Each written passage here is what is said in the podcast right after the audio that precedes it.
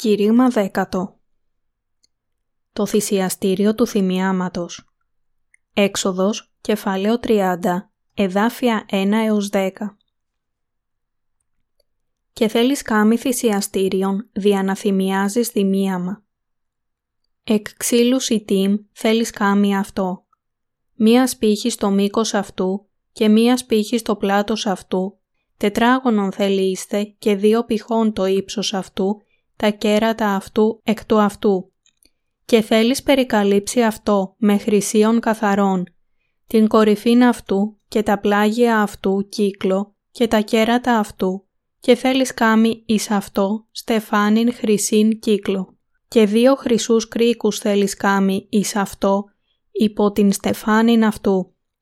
Πλησίον των δύο γωνιών αυτού Επί τα δύο πλάγια αυτού θέλεις κάμει αυτούς και θέλουν συνείστε θήκε των μοχλών, ώστε να βαστάζω συν αυτό δι' αυτόν. Και θέλεις κάμει τους μοχλούς εκ ξύλου σιτήμ και θέλεις περικαλύψει αυτούς με χρυσίων και θέλεις βάλει αυτό απέναντι του καταπετάσματός του ενώπιον της κυβωτού του μαρτυρίου, αντικρίτου ηλαστηρίου του επί του μαρτυρίου όπου θέλω εμφανίζεστε εισέ. Και θέλει θυμιάζει ο Ααρών επ' αυτού, θυμίαμα ευώδες καθεκά στην πρωίαν. Όταν ετοιμάζει τους λίγνους, θέλει θυμιάζει επ' αυτού. Και όταν ανάπτει ο Ααρών τους λίγνους το εσπέρας, θέλει θυμιάζει επ' αυτού. Θυμίαμα παντοτινών ενώπιον του Κυρίου εις τας γενεά σας δεν θέλετε προσφέρει επ' αυτού ξένον θυμίαμα, ουδέ ολοκαύτωμα, ουδέ προσφοράν εξαλφίτων, ουδέ θέλετε χύσει επ' αυτούς σπονδύν. Και θέλει κάμνη ο Ααρών εξηλαίωσιν επί των κεράτων αυτού, άπαξ του αυτού, με το αίμα της περιαμαρτίας προσφοράς της εξηλαιώσεως. Άπαξ του αυτού θέλει κάμνη εξηλαίωσιν επ' αυτού, εις τας γενεάς σας. Τούτο είναι αγιότατον προς τον Κύριον. Το θυσιαστήριο του θυμιάματος ήταν ένας τόπος προσευχής. Το θυσιαστήριο του θυμιάματος ήταν κατασκευασμένο από ξύλο ακακίας και είχε τετράγωνο σχήμα, με διαστάσεις ενός πύχη, 45 εκατοστά ή 1,5 πόδια στο μήκος και στο πλάτος και δύο πύχης στο ύψος. Τοποθετημένο μέσα στα Άγια, το θυσιαστήριο του θυμιάματος ήταν επιστρωμένο εντελώς με χρυσάφι με μία χρυσή διακόσμηση τριγύρω του. Τέσσερις χρυσοί κρίκοι είχαν τοποθετηθεί κάτω από την διακόσμησή του για να κρατούν τους μοχλούς που χρησιμοποιούνταν για την μεταφορά του. Σε αυτό το θυσιαστήριο του θυμιάματος δεν μπορούσε να χρησιμοποιηθεί τίποτα άλλο εκτός από Άγιο Λάδι χρήσματος και ευωδιαστό θυμίαμα μόνο. Έξοδος, κεφάλαιο 30, εδάφια 22 έως 25. Στο θυσιαστήριο του θυμιάματος προσφερόταν το θυμίαμα της προσευχής στον Θεό. Αλλά πριν προσευχηθούμε στο θυσιαστήριο του θυμιάματος, πρέπει πρώτα να εξετάσουμε αν είμαστε κατάλληλοι για να προσευχηθούμε στον Θεό σε αυτόν τον βωμό ή όχι. Όποιος επιδιώκει να είναι κατάλληλος για να προσευχηθεί στον Άγιο Θεό, πρέπει πρώτα να γίνει χωρίς αμαρτία, πλένοντας τις αμαρτίες του με πίστη.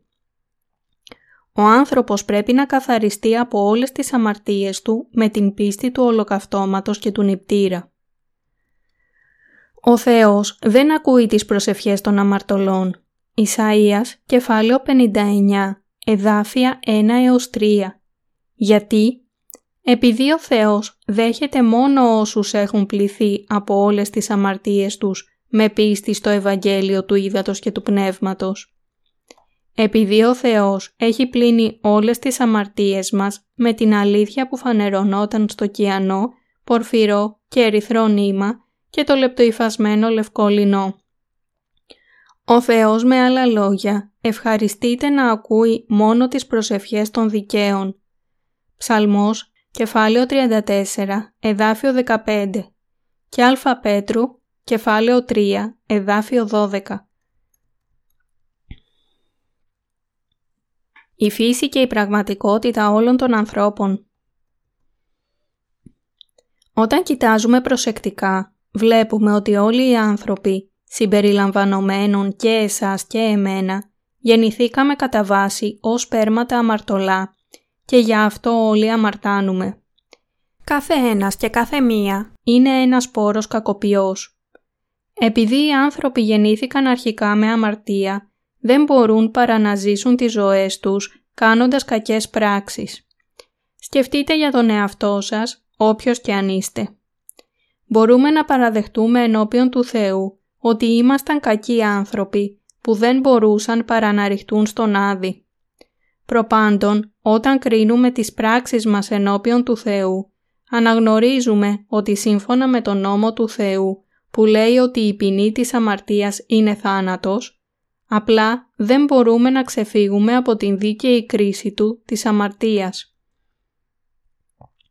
Επειδή αυτό που βγαίνει από τις καρδιές των ανθρώπων είναι μόνο κακοί διαλογισμοί, φόνοι, μοιχείες, περηφάνεια, αφροσύνη κτλ. Πράττουν τέτοια πράγματα όποτε τους δίνεται η ευκαιρία. Μάρκος, κεφάλαιο 7, εδάφια 21 έως 27 Πώς μπορούν οι καρδιές των ανθρώπων που γεννήθηκαν ακριβώς ως κακοποιό σπέρμα και δεν μπορούν παρά να αμαρτάνουν όποτε οι περιστάσεις το επιτρέπουν και προκύπτουν ευκαιρίες να μην τρέπονται ενώπιον του Θεού; Είναι αδύνατο μέσω των ανθρώπινων προσπαθειών.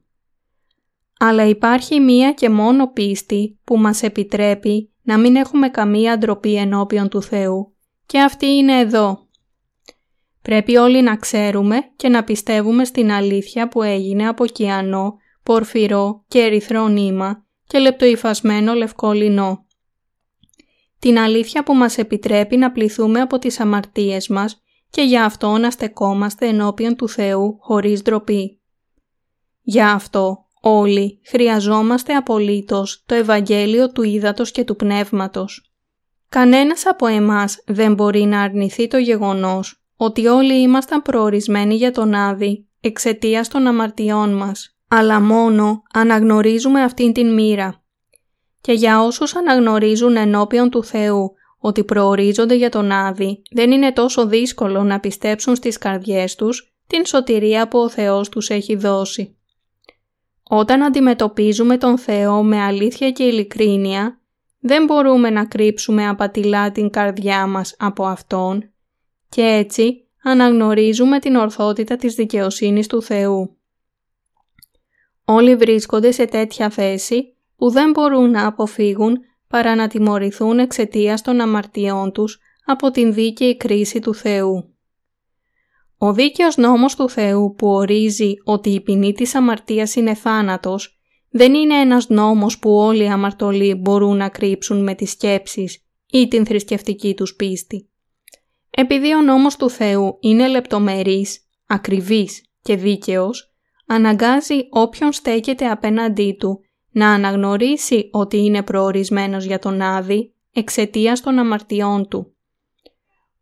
Όλοι οι αμαρτωλοί συνειδητοποιούν ότι δεν μπορούν να ξεφύγουν από την κρίση του Θεού, ακόμα και για την μικρότερη από τις αμαρτίες τους. Επομένως, χρειαζόμαστε έναν σωτήρα που να ελευθερώνει όλους μας από την αμαρτία και πρέπει να ανακαλύψουμε ποιος είναι αυτός ο σωτήρας. Αυτός είναι ο Ιησούς Χριστός, ο σωτήρας ολόκληρης της ανθρωπότητας. Είναι ο σωτήρας που ήρθε σε αυτήν την γη. Βαπτίστηκε από τον Ιωάννη για να αναλάβει τις αμαρτίες του κόσμου. Σήκωσε την τιμωρία των ανομιών όλων των αμαρτωλών με την σταύρωση και το χύσιμο του αίματός του. Και έτσι μας έχει σώσει από όλες τις αμαρτίες μας. Όλοι είχαμε καταλάβει λάθος ότι η λήψη της άφεσης της αμαρτίας θα ήταν εξαιρετικά δύσκολη. Στην πραγματικότητα νομίζαμε ότι θα μπορούσαμε να σωθούμε μόνο αν ξέρουμε την βίβλο στο σύνολό της ή ότι η σωτηρία μας απαιτούσε κάποιες καλές πράξεις. Αλλά η αλήθεια της σωτηρίας που δόθηκε από τον Θεό ήταν διαφορετική αυτή η αλήθεια της σωτηρίας άνοιξε και έδειξε τον δρόμο για να σωθούμε από όλες τις αμαρτίες μας, εξετάζοντας τις συνειδήσεις μας ενώπιον του νόμου του Θεού, αναγνωρίζοντας όλες τις αμαρτίες που βρίσκονται στις καρδιές μας και πιστεύοντας το Ευαγγέλιο του Ήδατος και του Πνεύματος. Αυτή η αλήθεια προαναγγέλθηκε στην πύλη της κοινή του μαρτυρίου. Η απαλλαγή της ανθρωπότητας από την αμαρτία προέρχεται από την αλήθεια της πολύτιμης σωτηρίας που εκπληρώθηκε μέσω του κιανού, πορφυρού και ερυθρού νήματος και του λεπτοϊφασμένου λινού. Με πίστη σε αυτήν την αλήθεια μπορούν όλοι να λάβουν αιώνια άφεση της αμαρτίας μια για πάντα. Ο κάθε ένας πρέπει να αναγνωρίσει ότι όλοι είναι προορισμένοι για τον Άδη εξαιτίας των αμαρτιών τους και να πιστέψουν στο Ευαγγέλιο που φανερωνόταν στο κιανό, πορφυρό και ερυθρό νήμα, λαμβάνοντας με αυτόν τον τρόπο την άφεση των αμαρτιών τους με μιας. Το Ευαγγέλιο που έχει δώσει σε εμάς ο Θεός είναι το Ευαγγέλιο που βρίσκεται στο Ευαγγέλιο της αλήθειας που κρυβόταν στο κιανό, πορφυρό και ερυθρό νήμα και το λεπτοϊφασμένο λευκό λινό.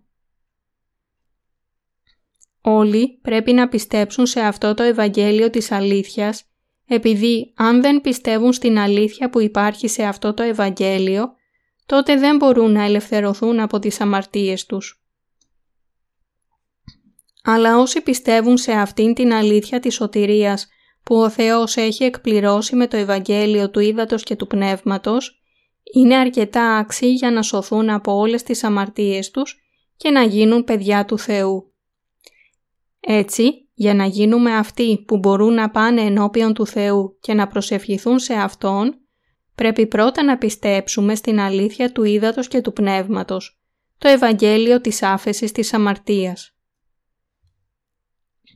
Όταν σωζόμαστε από όλες τις αμαρτίες με την γνώση του αληθινού Ευαγγελίου και πιστεύουμε σε αυτό αληθινά με τις καρδιές μας, τότε γινόμαστε κατάλληλοι για να προσευχηθούμε στον Θεό. Η πίστη που μας επιτρέπει να προσευχηθούμε στον Θεό κερδίζεται πιστεύοντας με τις καρδιές μας στο Ευαγγέλιο του Ήδατος και του Πνεύματος, το Ευαγγέλιο από τον Θεό. Είναι λάθος να προσπαθείς να προσευχηθείς τον Θεό χωρίς την πίστη που ξέρει και πιστεύει στην αλήθεια του κιανού, πορφυρού και ερυθρού νήματος που φανερωνόταν στο ύφασμα της πύλης της κοινή του μαρτυρίου. Τέτοια πίστη είναι συγγενής με την απελευθέρωση από τις αμαρτίες της βλασφημίας και της κοροϊδίας ενάντια στον Θεό. Πώς θα μπορούσαμε να γίνουμε εχθροί του Θεού, αρνούμενοι να πιστέψουμε με τις καρδιές μας στην αλήθεια που φανερώθηκε στην σκηνή του μαρτυρίου; Όταν αρνείστε να πιστέψετε στον Ιησού Χριστό που ήρθε με την αλήθεια του κιανού, πορφυρού και ερυθρού νήματος, αυτό είναι ένας συντομότερος δρόμος για σας για να συσσωρεύσετε την εχθρότητα του Θεού. Είναι μια πράξη φρικτής απιστίας που στέκεται ενάντια στον Θεό. Οι ψυχές που συνεχίζουν να διαπράττουν την αμαρτία της περιφρόνησης, της αγιότητας του Θεού, είναι εκείνες που δεν πιστεύουν στην σωτηρία που έχει εκπληρώσει για αυτές ο Θεός, αλλά πιστεύουν σύμφωνα με τις δικές τους σκέψεις και όπως τους ταιριάζει. Τέτοιες ψυχές είναι αυτές που περιφρονώντας την αγάπη και το έλεος του Θεού καλύπτονται με ρούχα από φύλλα σικής που ονομάζονται υποκρισία. Όμως χρειάζεται να καταλάβετε πως αν και αυτοί οι άνθρωποι μπορούν να εξαπατήσουν τις καρδιές τους, δεν μπορούν να ξεφύγουν από την κρίση του Θεού. Όσοι έχουν τέτοια απιστία θα καταδικαστούν από τον δίκαιο νόμο του Θεού να υποστούν την τρομακτική τιμωρία της αμαρτίας. Γιατί; Επειδή δεν ζητούν να μάθουν το Ευαγγέλιο του Ήδατος και του Πνεύματος με το οποίο ο Κύριος έχει καθαρίσει τις αμαρτίες τους, ούτε να πιστέψουν σε αυτό το Ευαγγέλιο. Όταν οι συνειδήσεις μας είναι ακάθαρτες, ακόμα και στα δικά μας μάτια, πώς μπορούμε να κρύψουμε τις αμαρτίες μας από τον Άγιο Θεό; Αυτό απλά είναι αδύνατο. Κάθε ένας που επιδιώκει να κρύψει τις αμαρτίες του θα μείνει έξω από την αγάπη και το έλεος του Θεού. όσοι εξαπατούν τις καρδιές τους θα καταλήξουν ως κακοί υπηρέτες του διαβόλου που εξαπατούν τον Θεό και τους συνανθρώπους τους. Η ίδια η αντίληψη ότι μπορούν κάπως να εξαπατήσουν τον Θεό κλείνοντας απλά τα μάτια τους είναι μία αντανάκλαση της υπεροψίας τους που βγαίνει από τις ματαιόδοξες σκέψεις τους. Στην πραγματικότητα, όσοι στηρίζονται στις σκέψεις τους, είναι αυτοί που προκαλούν το Ευαγγέλιο του Ήδατος και του Πνεύματος και επιδιώκουν να γίνουν υπηρέτες του σατανά με την θέλησή τους. Οι άνθρωποι πρέπει να συνειδητοποιήσουν πως αν και μπορούν να εξαπατούν άλλους και να εξαπατήσουν τις καρδιές τους, δεν μπορούν ποτέ να εξαπατήσουν τον Θεό. Και πρέπει να αλλάξουν τα μυαλά τους για να πιστέψουν σύμφωνα με τον Λόγο του Θεού. Πώς θα μπορούσε κάποιος να πλύνει τις αμαρτίες του χωρίς πίστη στο Ευαγγέλιο του Ήδατος και του Πνεύματος; Όπως είναι γραμμένο ότι ο μισθός της αμαρτίας είναι θάνατος, κανένας αμαρτωλός που εξαπατά την καρδιά του ενώπιον του Θεού δεν μπορεί ποτέ να γλιτώσει από την κρίση του Θεού. Αν αναγνωρίζουμε τον νόμο του Θεού, τότε είναι σαφές ότι είμαστε όλοι προορισμένοι για τον Άδη εξαιτίας των αμαρτιών μας. Γι' αυτό όλοι όσοι επιδιώκουν να έρθουν στον Θεό πρέπει να σωθούν με πίστη στην αλήθεια του Ευαγγελίου που φανερωνόταν στην πύλη της σκηνής του μαρτυρίου. Εν τούτης, επειδή πολλοί έχουν αποτύχει να καταλάβουν το γεγονός ότι πρόκειται να καταδικαστούν για τις αμαρτίες τους, έχουν αποτύχει επίσης να δεχτούν στις καρδιές τους το Ευαγγέλιο της σωτηρίας που έχει έρθει από την αλήθεια του κιανού, πορφυρού και ερυθρού νήματος και κατά συνέπεια όλοι κατευθύνονται προς τον Άδη. Ανεξάρτητα από το αν είναι ήδη χριστιανοί ή όχι, όσοι δεν πιστεύουν στο Ευαγγέλιο του Ήδατος και του Πνεύματος θα αντιμετωπίσουν την ίδια τιμωρία. Γι' αυτό δεν πρέπει να εξαπατούμε τις συνειδήσεις μας ενώπιον του Θεού μας, αλλά να δώσουμε τις καρδιές μας στο Ευαγγέλιο του Ήδατος και του Πνεύματος και να αναγνωρίσουμε και να πιστέψουμε σε αυτό το Ευαγγέλιο της αλήθειας. Πρέπει να καθαρίσουμε τις αμαρτίες μας με πίστη στον λόγο της αλήθειας. Οι άνθρωποι έχουν δύο συνειδήσεις. Η μία είναι η συνείδηση της σάρκας και η άλλη είναι η συνείδηση της πίστης απέναντι στο Ευαγγέλιο της αλήθειας. Πρέπει να είμαστε τίμοι σε αυτές τις δύο σφαίρες, όμως από αυτές τις δύο συγκεκριμένα δεν μπορούμε να αποφύγουμε να έχουμε την συνείδηση της πίστης που αναγνωρίζει το Ευαγγέλιο της αλήθειας πρέπει να εξετάσουμε την συνείδηση της πίστης μας ενώπιον του Λόγου του Θεού. Να πιστεύουμε ότι ο Ιησούς δέχτηκε τις αμαρτίες μας με το βάπτισμά Του, καταδικάστηκε στον Σταυρό και με αυτόν τον τρόπο, με αυτήν την πίστη, μας έχει σώσει και πλύνει τις αμαρτίες των συνειδήσεών μας. Με θυμώνει γιατί ενώ αυτή είναι η αλήθεια και δεν μπορεί να είναι περισσότερο σαφής, υπάρχουν ακόμα άνθρωποι που δεν πιστεύουν στο Ευαγγέλιο της αλήθειας. Υπάρχει μια τάξη στην πίστη για να καθαριστούν οι συνειδήσεις μας. Πρώτα απ' όλα πρέπει να αναγνωρίσουμε και να επιβεβαιώσουμε το γεγονός ότι είμαστε προορισμένοι για τον Άδη. Και δεύτερο, πρέπει να πιστέψουμε με την καρδιά μας ότι ο σωτήρας μας ήρθε σε αυτήν την γη. Βαπτίστηκε από τον Ιωάννη για τις αμαρτίες μας πέθανε στον Σταυρό, αναστήθηκε από τους νεκρούς και με αυτόν τον τρόπο έχει σώσει εμάς από όλες τις αμαρτίες. Οι αμαρτωλοί πρέπει να σωθούν από τις ανομίες τους και να λάβουν αιώνια ζωή με την πίστη τους στο Ευαγγέλιο του Ήδατος και του Πνεύματος που φανερωνόταν έτσι στο κιανό, πορφυρό και ερυθρό νήμα. Παρά το γεγονός ότι πρέπει να σωθούμε από τις αμαρτίες μας, Μερικοί άνθρωποι ακόμα δεν πιστεύουν, παρόλο που ξέρουν για την άφεση της αμαρτίας που εκπληρώθηκε μέσω του κιανού, πορφυρού και ερυθρού νήματος. Πώς μπορούν να το κάνουν αυτό; Σίγουρα πρέπει να είναι υπεύθυνοι για όλες τις συνέπειες της απιστίας τους.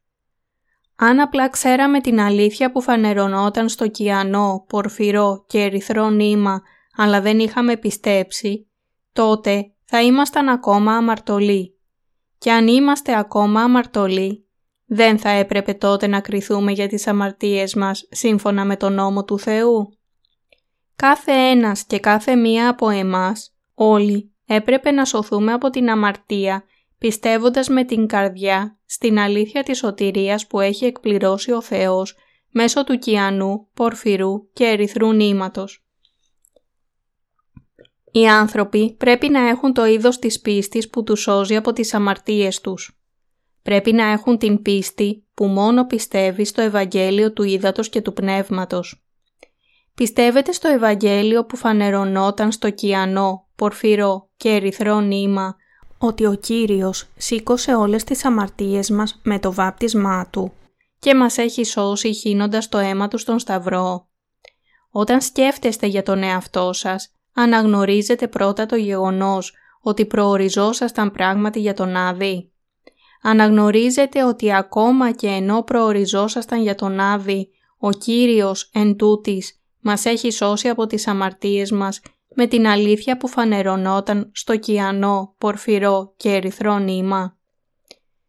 Πρέπει να καταλάβετε ότι ο Κύριος ήρθε σε αυτήν την γη, βαπτίστηκε και έχισε το αίμα Του για να τακτοποιήσει όλες τις αμαρτίες μας. Για να καθαρίσει τις αμαρτίες σας και αμαρτίες μου, ο Κύριος μας ήρθε σε αυτήν την γη με ανθρώπινη σάρκα. Αποδέχτηκε με μιας στο σώμα Του όλες τις αμαρτίες ολόκληρης της ανθρωπότητας με το βάπτισμά του από τον Ιωάννη στον ποταμό Ιορδάνη στην ηλικία των 30 ετών και σήκωσε την καταδίκη της αμαρτίας μια για πάντα με την σταύρωση και το χύσιμο του αίματός του. Ο Θεός έχει εξαλείψει με μιας όλες τις αμαρτίες όσων πιστεύουν. Μπορούμε να σωθούμε από όλες τις αμαρτίες μας με πίστη στην αλήθεια που φανερωνόταν στο κιανό, πορφυρό και ερυθρό νήμα. Πρέπει να εξετάσουμε και να επιβεβαιώσουμε αν με αυτήν την αλήθεια έχουμε σωθεί αληθινά ή όχι από όλες τις αμαρτίες μας. Πρέπει να έχουμε την πίστη που πιστεύει στον Ιησού Χριστό που ήρθε ως ο σωτήρας μέσω του κιανού, πορφυρού και ερυθρού νήματος. Όπως λέει η βίβλος, με την καρδίαν πιστεύει της προς δικαιοσύνην και με το στόμα γίνεται ομολογία προς σωτηρίαν. Ρωμαίους κεφάλαιο 10, εδάφιο 10 Στην επιστολή προς Ρωμαίους, κεφάλαιο 10, εδάφιο 17, επίσης λέει «Άρα η πίστης είναι εξακοής, ιδέα ακοή δια του Λόγου του Θεού». Αυτός ο Λόγος του Χριστού μας λέει ότι σωζόμαστε πιστεύοντας την σωτηρία που εκπληρώθηκε με το κιανό, πορφυρό και ερυθρό νήμα. Η άφεση της αμαρτίας δεν είναι κάτι που επιτυγχάνεται πιστεύοντας σύμφωνα με τις δικές μας σκέψεις, αλλά είναι κάτι που το λαμβάνουμε πιστεύοντας με τις καρδιές μας στην σωτηρία που έχει έρθει μέσω του κιανού, πορφυρού και ερυθρού νήματος. Η πίστη που μπορεί να μας ελευθερώσει αληθινά από την αμαρτία είναι η πίστη που πιστεύει στο Ευαγγέλιο του Ήδατος και του Πνεύματος. Πρέπει λοιπόν να προσευχόμαστε στον Θεό, στηρίζοντας την πίστη μας σε αυτήν την αλήθεια. Φυσικά, πρέπει πάντα να προσφέρουμε όλες τις προσευχές και οικεσίες εν πνεύματι, έχοντας περιδέσει την μέση μας με την αλήθεια. Εφεσίους κεφάλαιο 6, εδάφιο 14 και 18 αλλά ποια είναι αυτή η αλήθεια; Είναι το Ευαγγέλιο που μας λέει ότι ο Κύριος μας ήρθε σε αυτήν την γη για να μας σώσει. Βαπτίστηκε από τον Ιωάννη στην ηλικία των 30 ετών. Σήκωσε όλες τις αμαρτίες του κόσμου. Σταυρώθηκε και στα δύο χέρια και πόδια του τον έφτισαν. Έχισε το αίμα του και με αυτόν τον τρόπο έχει πλύνει τις αμαρτίες μας. Πρέπει να ομολογήσουμε ότι με την πίστη μας σε αυτήν την αλήθεια έχει εκπληρωθεί η εξηλαίωση της αμαρτίας μας. Ο Κύριος μας έχει σώσει εμάς από τις αμαρτίες μας με το να καταδικαστεί Αυτός για τις αμαρτίες του κόσμου μέσω του βαπτίσματός Του και του αίματος του Σταυρού. Κύριε, Εσύ με αγάπησες τόσο πολύ που με έχεις κάνει παιδί του Θεού. Έτσι, πρέπει να ομολογήσουμε την πίστη μας. Όταν όλα όσα είχαμε ήταν απλώς αμαρτία, ο Κύριος μας είχε δώσει σε εμάς επιπλέον τα προσώτα να μπούμε στην Βασιλεία των Ουρανών, καθαρίζοντας όλες τις αμαρτίες μας μέσω του βαπτίσματος και της Σταύρωσής Του.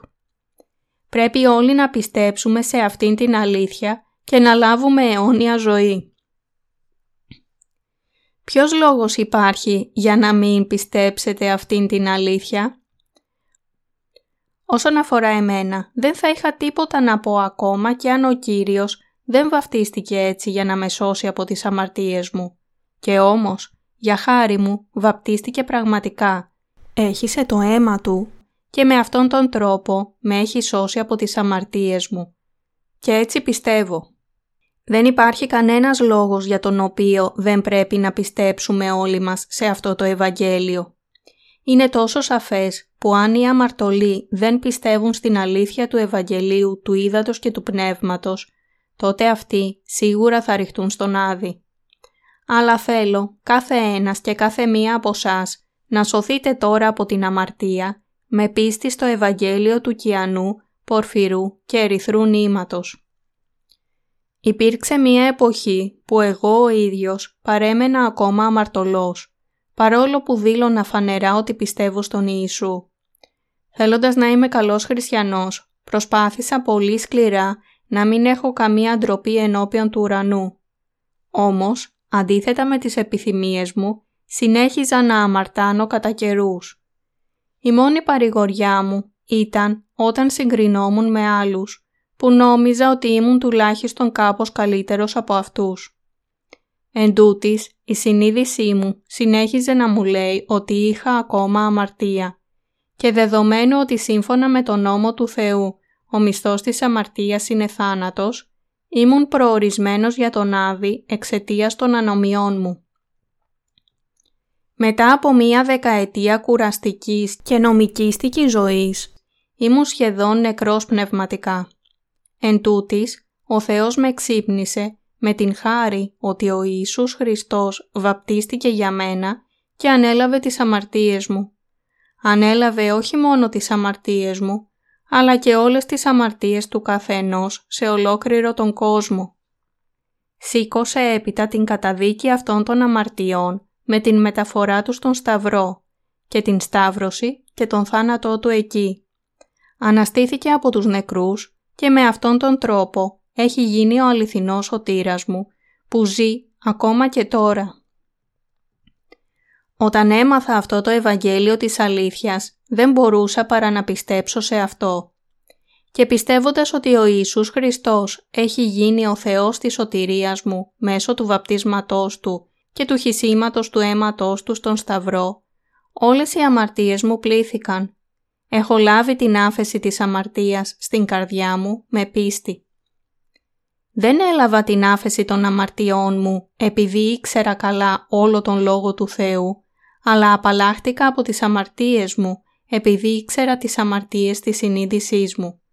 Μεταβίβασα αυτές τις αμαρτίες στον Ιησού Χριστό μέσω του βαπτίσματός Του και πίστεψα με την καρδιά μου ότι ο Ιησούς καταδικάστηκε στον Σταυρό για να πληρώσει τις ποινές των αμαρτιών μου.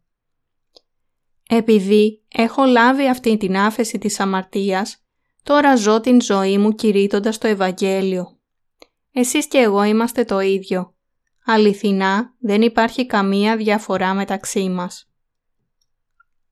Ακριβώς όπως εσείς και εγώ επίσης κατευθυνόμουν στον Άδη και ακριβώς όπως εσείς έπρεπε επίσης να λάβω την άφεση της αμαρτίας με πίστη στο ίδιο Ευαγγέλιο του Ήδατος και του Πνεύματος. Με πίστη στο Ευαγγέλιο με το οποίο ο Κύριος έχει καθαρίσει τις αμαρτίες μας, εσείς και εγώ έχουμε σωθεί εξίσου με πίστη. Γι' αυτό δίνω ευχαριστίες στον Κύριο. Επειδή με αυτόν τον τρόπο έχουμε τώρα την συνείδηση της πίστης με την αποδοχή της τέλειας άφεσης της αμαρτίας μέσω του ύδατος και του πνεύματος, μπορούμε τώρα να πάμε στον Θεό και να προσευχηθούμε σε Αυτόν σαν παιδιά Του που έχουν λάβει την άφεση της αμαρτίας. Όπως λέει η βίβλος ότι το άρωμα για το θυσιαστήριο του θυμιάματος αποτελεί το από Άγιο Λάδι χρήσματος και ευωδιαστό θυμίαμα, ο Ιησούς μας έχει καταστήσει καθαρούς, πλένοντας όλες τις αμαρτίες μας με το Άγιο Ευαγγέλιο της Αλήθειας. Στην αρχαία εποχή της Παλαιάς Διαθήκης, ο λαός Ισραήλ έπρεπε να κάνει αυτό το θυμίαμα και να το καίει στο θυσιαστήριο, ακριβώς όπως είχε διατάξει ο Θεός. Έτσι, το θυμίαμα και εγώταν μέσα στα Άγια και το άρωμά του υψωνόταν καθημερινά. Αυτό το θυμίαμα συμβολίζει τις προσευχές των Θεό.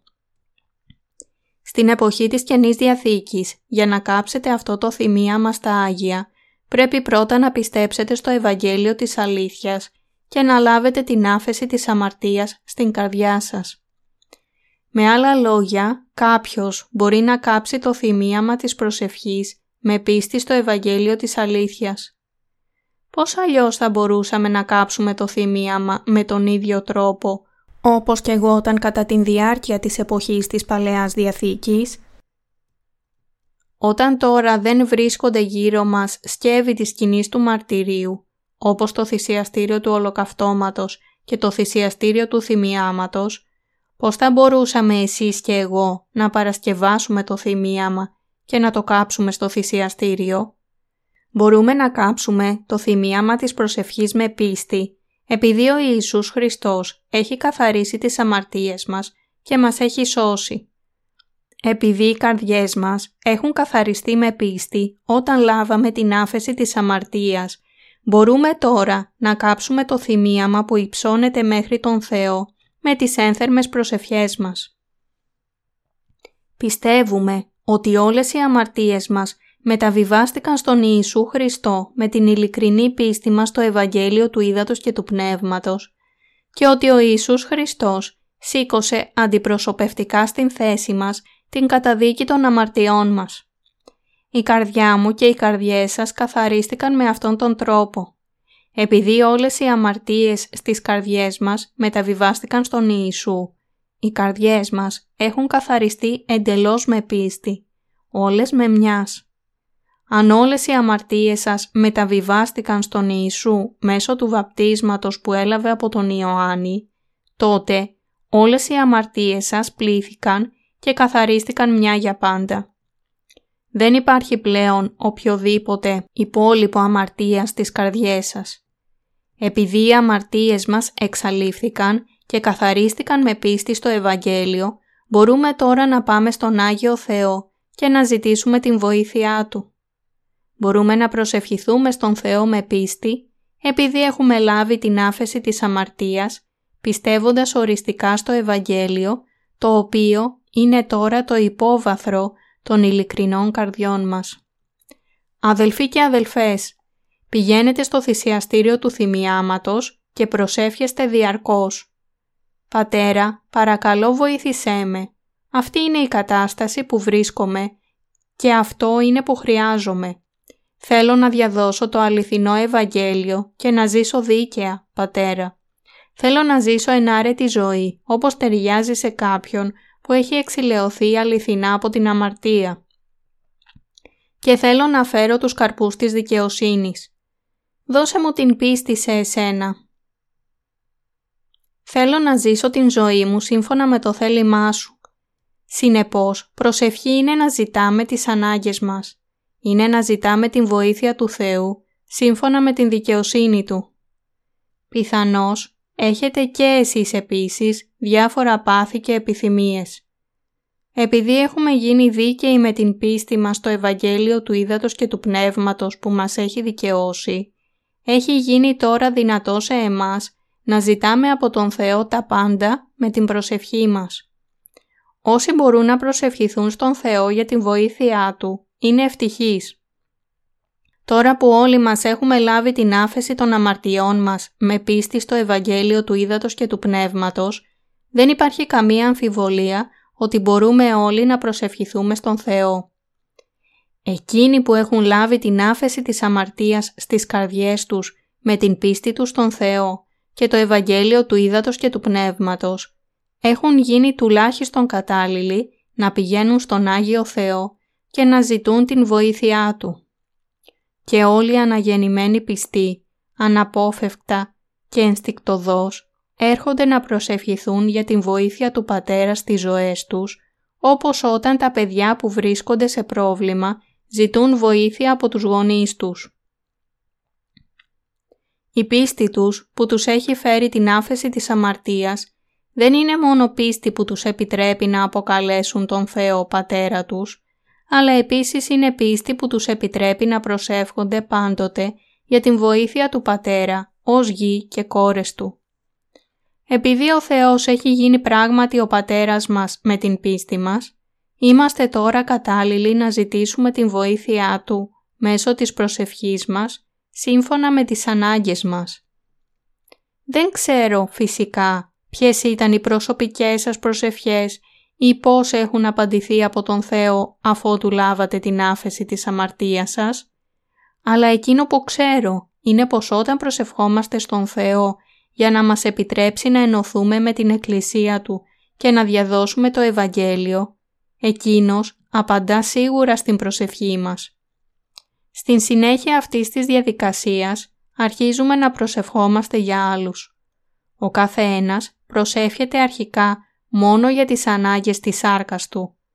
Αλλά με τα έργα του Αγίου Πνεύματος συνειδητοποιούμε ότι είμαστε στην επίγουσα ανάγκη να προσευχηθούμε για άλλους και έτσι αφιερώνουμε τους εαυτούς μας σε προσευχή για την σωτηρία άλλων ψυχών και την διάδοση του Ευαγγελίου του Ήδατος και του Πνεύματος σε όλο τον κόσμο. Γιατί; Επειδή οι προσευχές των αναγεννημένων Αγίων οδηγούνται από το Άγιο Πνεύμα.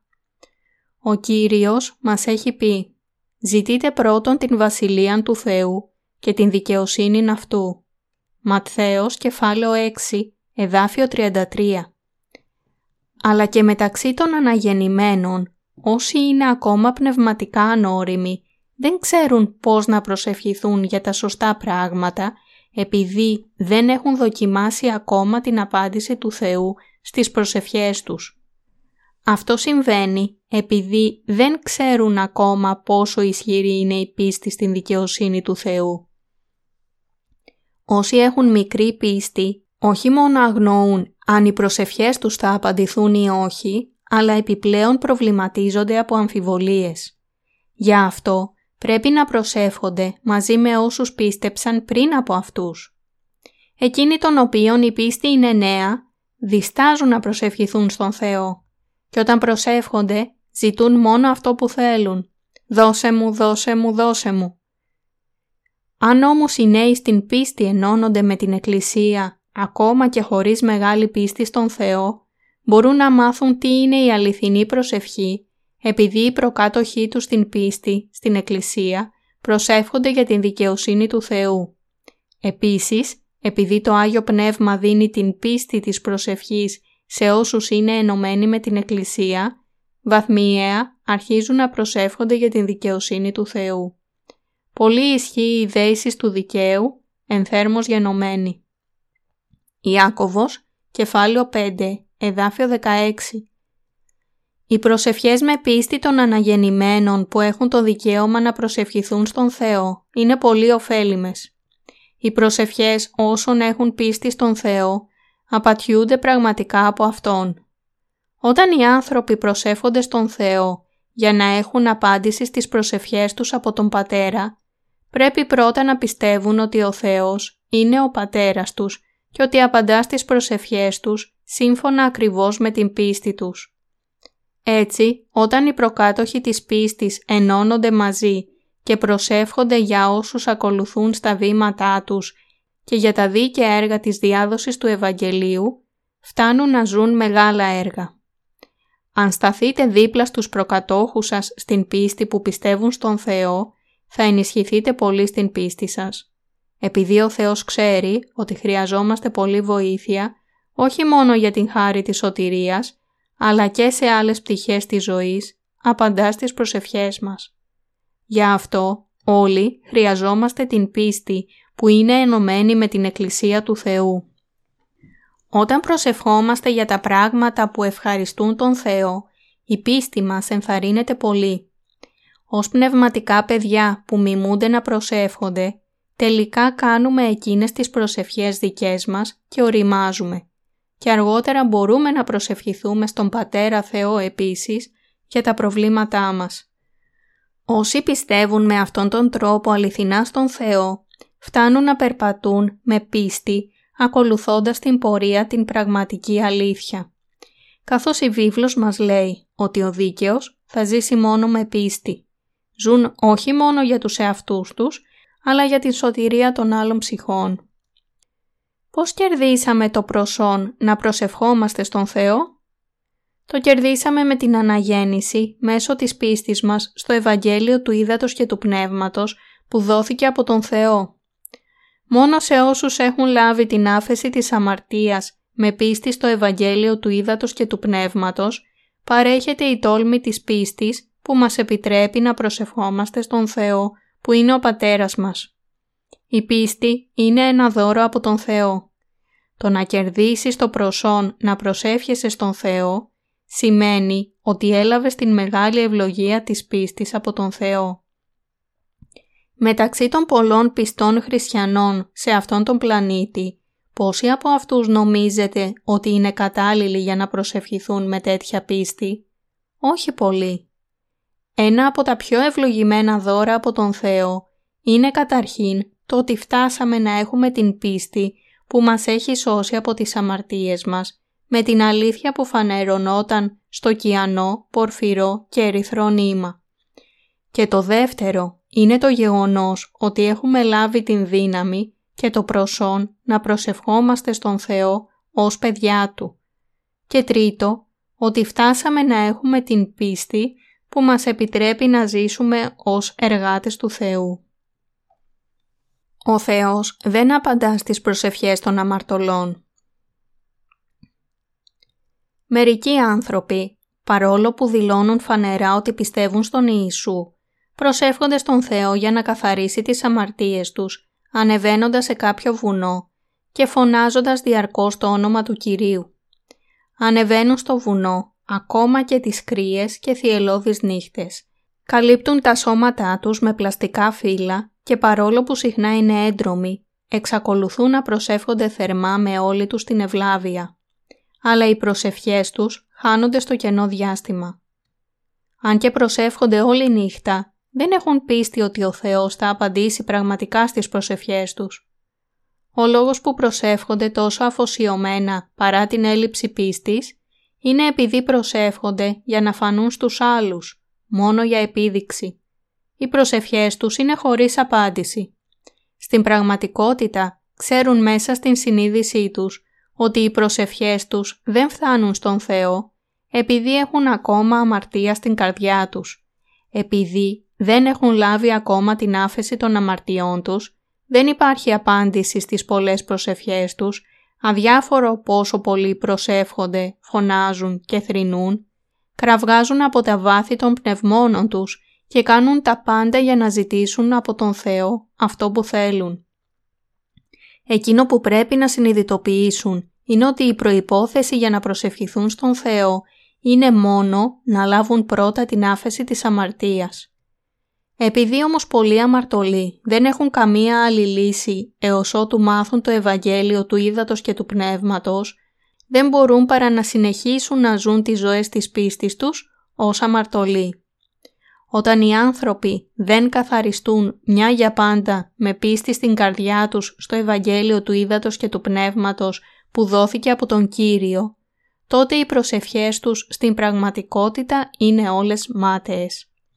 Όταν οι αμαρτωλοί προσπαθούν να προσευχηθούν στον Θεό, οι συνειδήσεις τους φωνάζουν «Νομίζετε ότι οι προσευχές σας θα φτάσουν στον Θεό. Ονειρεύεστε. Όλα είναι μάταια. Έτσι, ακόμα και όταν συνεχίζουν να προσεύχονται στον Θεό, «Δώσε μου αυτό, δώσε μου εκείνο», οι προσευχές τους είναι πραγματικά ανώφελες. Προτού προσευχηθείτε σε εμένα, λάβετε πρώτα την άφεση των αμαρτιών σας. Αυτό είναι το θέλημα του Θεού. Όταν προσεύχονται στον Θεό, όσοι δεν έχουν λάβει την άφεση της αμαρτίας, διαπιστώνουν από την εμπειρία τους ότι οι συνειδήσεις τους δεν συμφωνούν με το λογικό τους. Όταν οι αμαρτωλοί προσεύχονται, συνεχίζουν να λένε «Δώσε μου αυτό, Κύριε» και επίσης «Δώσε μου εκείνο» αλλά δεν υπάρχει απάντηση στις προσευχές τους. Αντίθετα, οι συνειδήσεις τους λένε μόνο «αδιέξοδο». Οι προσευχές σας θα μείνουν αναπάντητες επειδή είστε αμαρτωλοί. Όταν ακόμα και οι αμαρτωλές συνειδήσεις τους δεν μπορούν να ανεχτούν την πίστη τους, πώς θα μπορούσαν να εξαπατήσουν ενδεχομένως τον Θεό, ότι θα μπορούν να γίνουν αποδεχτοί από Αυτόν και πώς θα μπορούσαν να απαντηθούν οι προσευχές τους. Οι αμαρτωλοί είναι απλά κατάλληλοι για να προσευχηθούν στον Θεό. Αντίθετα, ακόμα και οι καρδιές τους δυσπιστούν για την αξία των προσευχών τους. Οι προσευχές μας αρχίζουν να απατιούνται όταν γίνουμε δίκαιοι με πίστη. Αλλά οι προσευχές πολλών που ήταν πριν αμαρτωλοί αρχίζουν να απατιούνται μόλις λάβουν την άφεση των αμαρτιών τους με πίστη στο Ευαγγέλιο του Ήδατος και του Πνεύματος που φανερωνόταν στο κιανό, πορφυρό και ερυθρό νήμα της σκηνής του μαρτυρίου. Όσοι πιστεύουν στο Ευαγγέλιο του Ήδατος και του Πνεύματος με όλη την καρδιά τους, μπορεί να είναι ανεπαρκείς από μόνοι τους, αλλά μπορούν να πάνε στον Θεό με πίστη και μπορούν να προσευχηθούν σε Αυτόν θαραλέα με πίστη, ζητώντας Του τις ανάγκες τους. Όταν όσοι έχουν λάβει την άφεση της αμαρτίας με πίστη προσεύχονται στον Θεό σύμφωνα με το θέλημά Του, τότε φτάνουν να προσεύχονται με τόλμη. Αλλά όταν προσεύχονται για την σάρκα τους, αισθάνονται κάποιες φορές ακατάλληλοι. Οι δίκαιοι είμαστε οι ευτυχέστεροι άνθρωποι όταν προσευχόμαστε για την διάδοση του Ευαγγελίου του Ήδατος και του Πνεύματος για τις ψυχές των άλλων. Όταν προσευχόμαστε για την δυναμική διάδοση του Ευαγγελίου και δεν μας κρατάει κανένα εμπόδιο της σάρκας, τότε μπορούμε να υπερνικήσουμε τα εμπόδια των περιορισμών μας μέσω των προσευχών της πίστης. Όμως, κάποιες φορές αισθανόμαστε απογοητευμένοι όταν είμαστε ανίκανοι να υπερνικήσουμε τέτοια εμπόδια με πίστη. Σε τέτοιες περιπτώσεις, το μόνο που μπορούμε να κάνουμε είναι να προσευχόμαστε και να πιστεύουμε ότι ο Θεός θα απαντήσει τελικά. Και αρκετά σίγουρα, γρήγορα, επιβεβαιώνουμε ότι αυτή η προσευχή απαντιέται πράγματι από τον Θεό. Εκείνο που πρέπει να κάνουμε είναι να προσευχόμαστε και έπειτα να περιμένουμε, χωρίς αγωνία και ανυπομονησία αν οι προσευχές μας δεν θα απαντηθούν αμέσως. Ο Θεός θέλει να προσευχόμαστε με πίστη και πιστεύουμε ότι αν η προσευχή μας είναι σε αρμονία με το θέλημα του Θεού, τότε Αυτός θα απαντήσει όταν έρθει ο καιρός. Και όταν λαβαίνουμε την άφεση της αμαρτίας με πίστη και όταν προσευχόμαστε με πίστη στις ζωές μας, τότε θα δούμε με προσωπική εμπειρία ότι πολλές από τις προσευχές μας απαντιούνται πράγματι. Αλλά έχετε ζήσει με πίστη σαν αυτή; Αν ναι, τότε μπορείτε αληθινά να προσεύχεστε στον Θεό.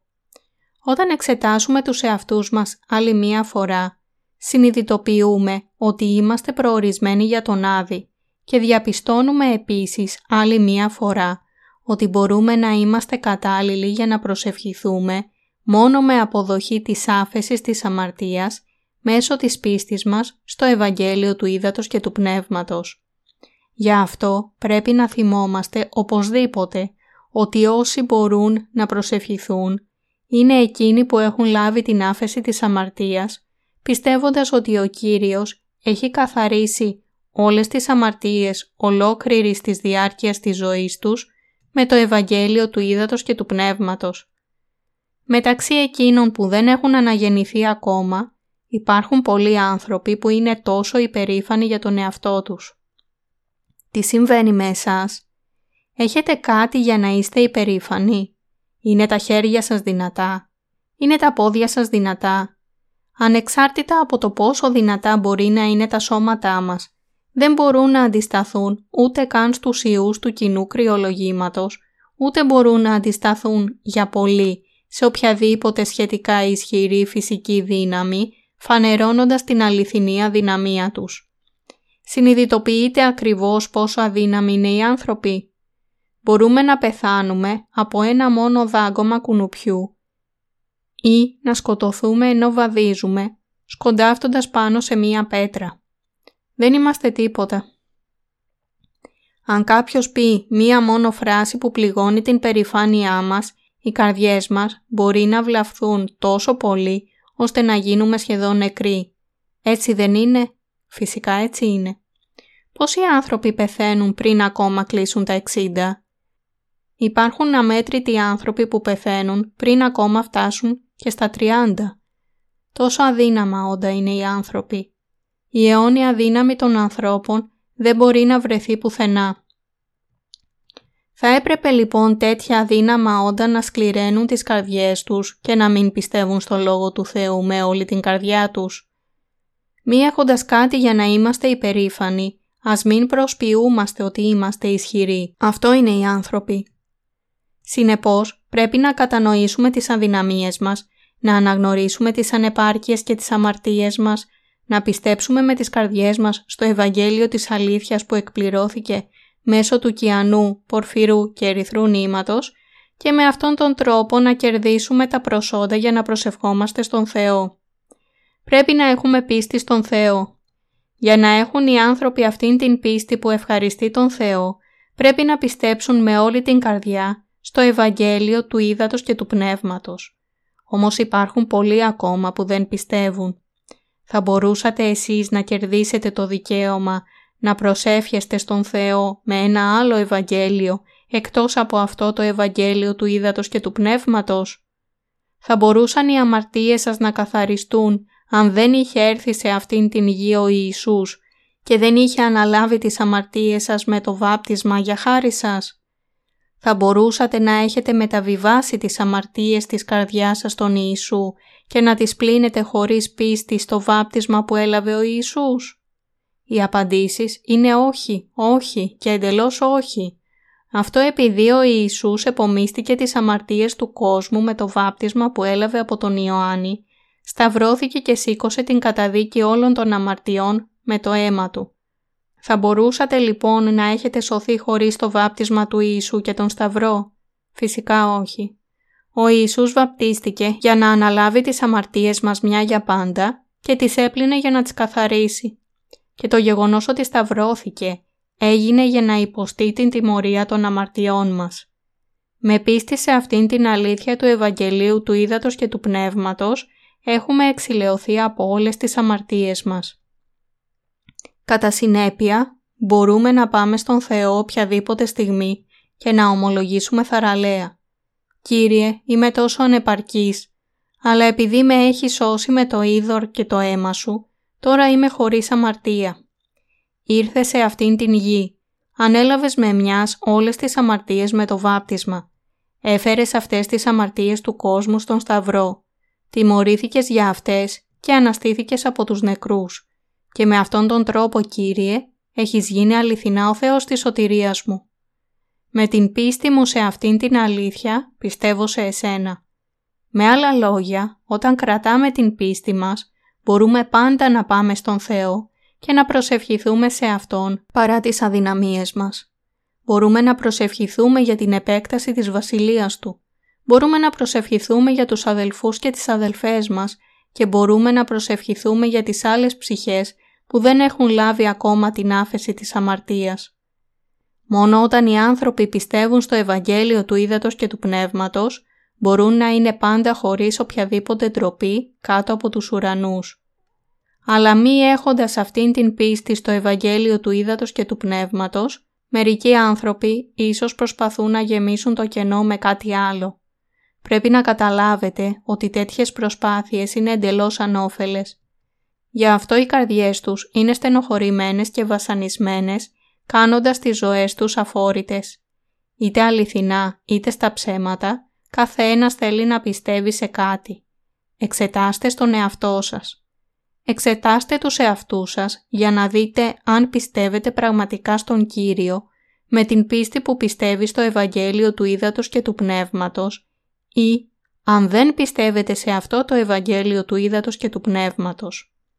Ο Κύριος έχει καθαρίσει τις αμαρτίες σας με το είδωρ και το αίμα. Αν λοιπόν πιστεύετε σε αυτό, θα υπάρχει ακόμα αμαρτία στις καρδιές σας. Αν στο βάθος της καρδιάς σας και του πνεύματός σας πιστεύετε αληθινά σε αυτό το Ευαγγέλιο του Ήδατος και του Πνεύματος, τότε σίγουρα δεν υπάρχει εντελώς καμία αμαρτία. Με την ειλικρινή πίστη σας σε αυτήν την αλήθεια, λάβετε την αληθινή άφεση των αμαρτιών σας τώρα. Επειδή ο Θεός έχει δώσει σε εμάς την άφεση των αμαρτιών μας μέσω της αλήθειας που φανερωνόταν στο κιανό, πορφυρό και ερυθρό νήμα και το λεπτοϊφασμένο λευκό λινό, έχουμε λάβει τώρα αυτήν την αιώνια άφεση της αμαρτίας. Και για αυτόν τον λόγο, όσοι πιστεύουν σε αυτήν την αλήθεια, έχουν γίνει παιδιά του Θεού, ντυμένα με την χάρη που τους επιτρέπει να έρθουν εμπρός Του. Γι' αυτό πρέπει να αγαπήσουμε ο ένας τον άλλον, να καταλάβουμε τις ανεπάρκειες ο ένας του άλλου, να υπηρετήσουμε τα έργα του Θεού ως το τέλος και έπειτα να πάμε σε Αυτόν και να σταθούμε στην παρουσία Του. Όσοι έχουν λάβει την άφεση της αμαρτίας αγαπούν όλους τους αμαρτωλούς. Οι καρδιές των δικαίων επιθυμούν κάθε αμαρτωλός να μάθει την αλήθεια που φανερωνόταν στο κιανό, πορφυρό και ερυθρό νήμα και να αναγεννηθεί. Αλλά υπάρχει ένα είδος ανθρώπων που πραγματικά δεν μπορούν να αγαπήσουν τους ανθρώπους. Αυτοί είναι οι πεισματάριδες αμαρτωλοί, δηλαδή χριστιανοί που εξαπατούν τις συνειδήσεις τους σχετικά με την πίστη και εξαπατώνται με την σκέψη ότι πιστεύουν στον Θεό, παρόλο που παραμένουν ακόμα αμαρτωλοί. Πρέπει όλοι να υπερασπιστούμε την συνείδηση της πίστης μας με πίστη στο Ευαγγέλιο του Ήδατος και του Πνεύματος και έχοντας λάβει την άφεση της αμαρτίας στις καρδιές μας. Ας τρέξουμε καλά ως το τέλος τον αγώνα μας, κρατώντας τις συνειδήσεις μας με πίστη και μη χάνοντας την πίστη μας. Και όταν κάποιος φαίνεται ότι περνάει πνευματικά από κάποια δύσκολη περίοδο, τότε ας βοηθούμε και ας κρατούμε ο ένας τον άλλον σταθερά, άσχετα με το τι συμβαίνει. Ο δίκαιος δεν πρέπει να αφήσει την Εκκλησία. Αν οι δίκαιοι εγκαταλείψουν την Εκκλησία του Θεού, θα πεθάνουν αμέσως. Η απομάκρυνση από την Εκκλησία του Θεού είναι όπως η απώλεια του σπιτιού σας. Η απώλεια του σπιτιού σας είναι η απώλεια του καταφυγίου σας και για αυτό οι καρδιές σας δεν θα βρουν αλλού ούτε ανάπαυση ούτε άνεση και στο τέλος θα πεθάνετε. Η Εκκλησία του Θεού είναι ένας τόπος όπου τρέφονται τα πρόβατά Του και τους παρέχεται άνεση και ανακούφιση. Έτσι, όταν τα πρόβατα χάνουν την δύναμή τους και γίνονται πολύ κουρασμένα, η Εκκλησία του Θεού βοηθά τις καρδιές τους για να δυναμώσουν με την ακοή του Λόγου. Όταν δέχεστε τον Λόγο με πίστη στις καρδιές σας, τότε το Άγιο Πνεύμα μέσα σας χαίρεται. Οι καρδιές σας επίσης θα ενισχυθούν και ως τελικό αποτέλεσμα θα λάβετε αιώνια ζωή. Όλοι εμείς οι δίκαιοι ευχαριστούμε τον Θεό Ευχαριστούμε τον Κύριο επειδή έχει δώσει σε εμάς το Ευαγγέλιο του Ήδατος και του Πνεύματος για να μας κάνει κατάλληλους να προσευχόμαστε. Αλληλούια! Προσεύχομαι στον ζωντανό Θεό να μας ικανώσει να Τον εμπιστευθούμε και να ζήσουμε με πίστη.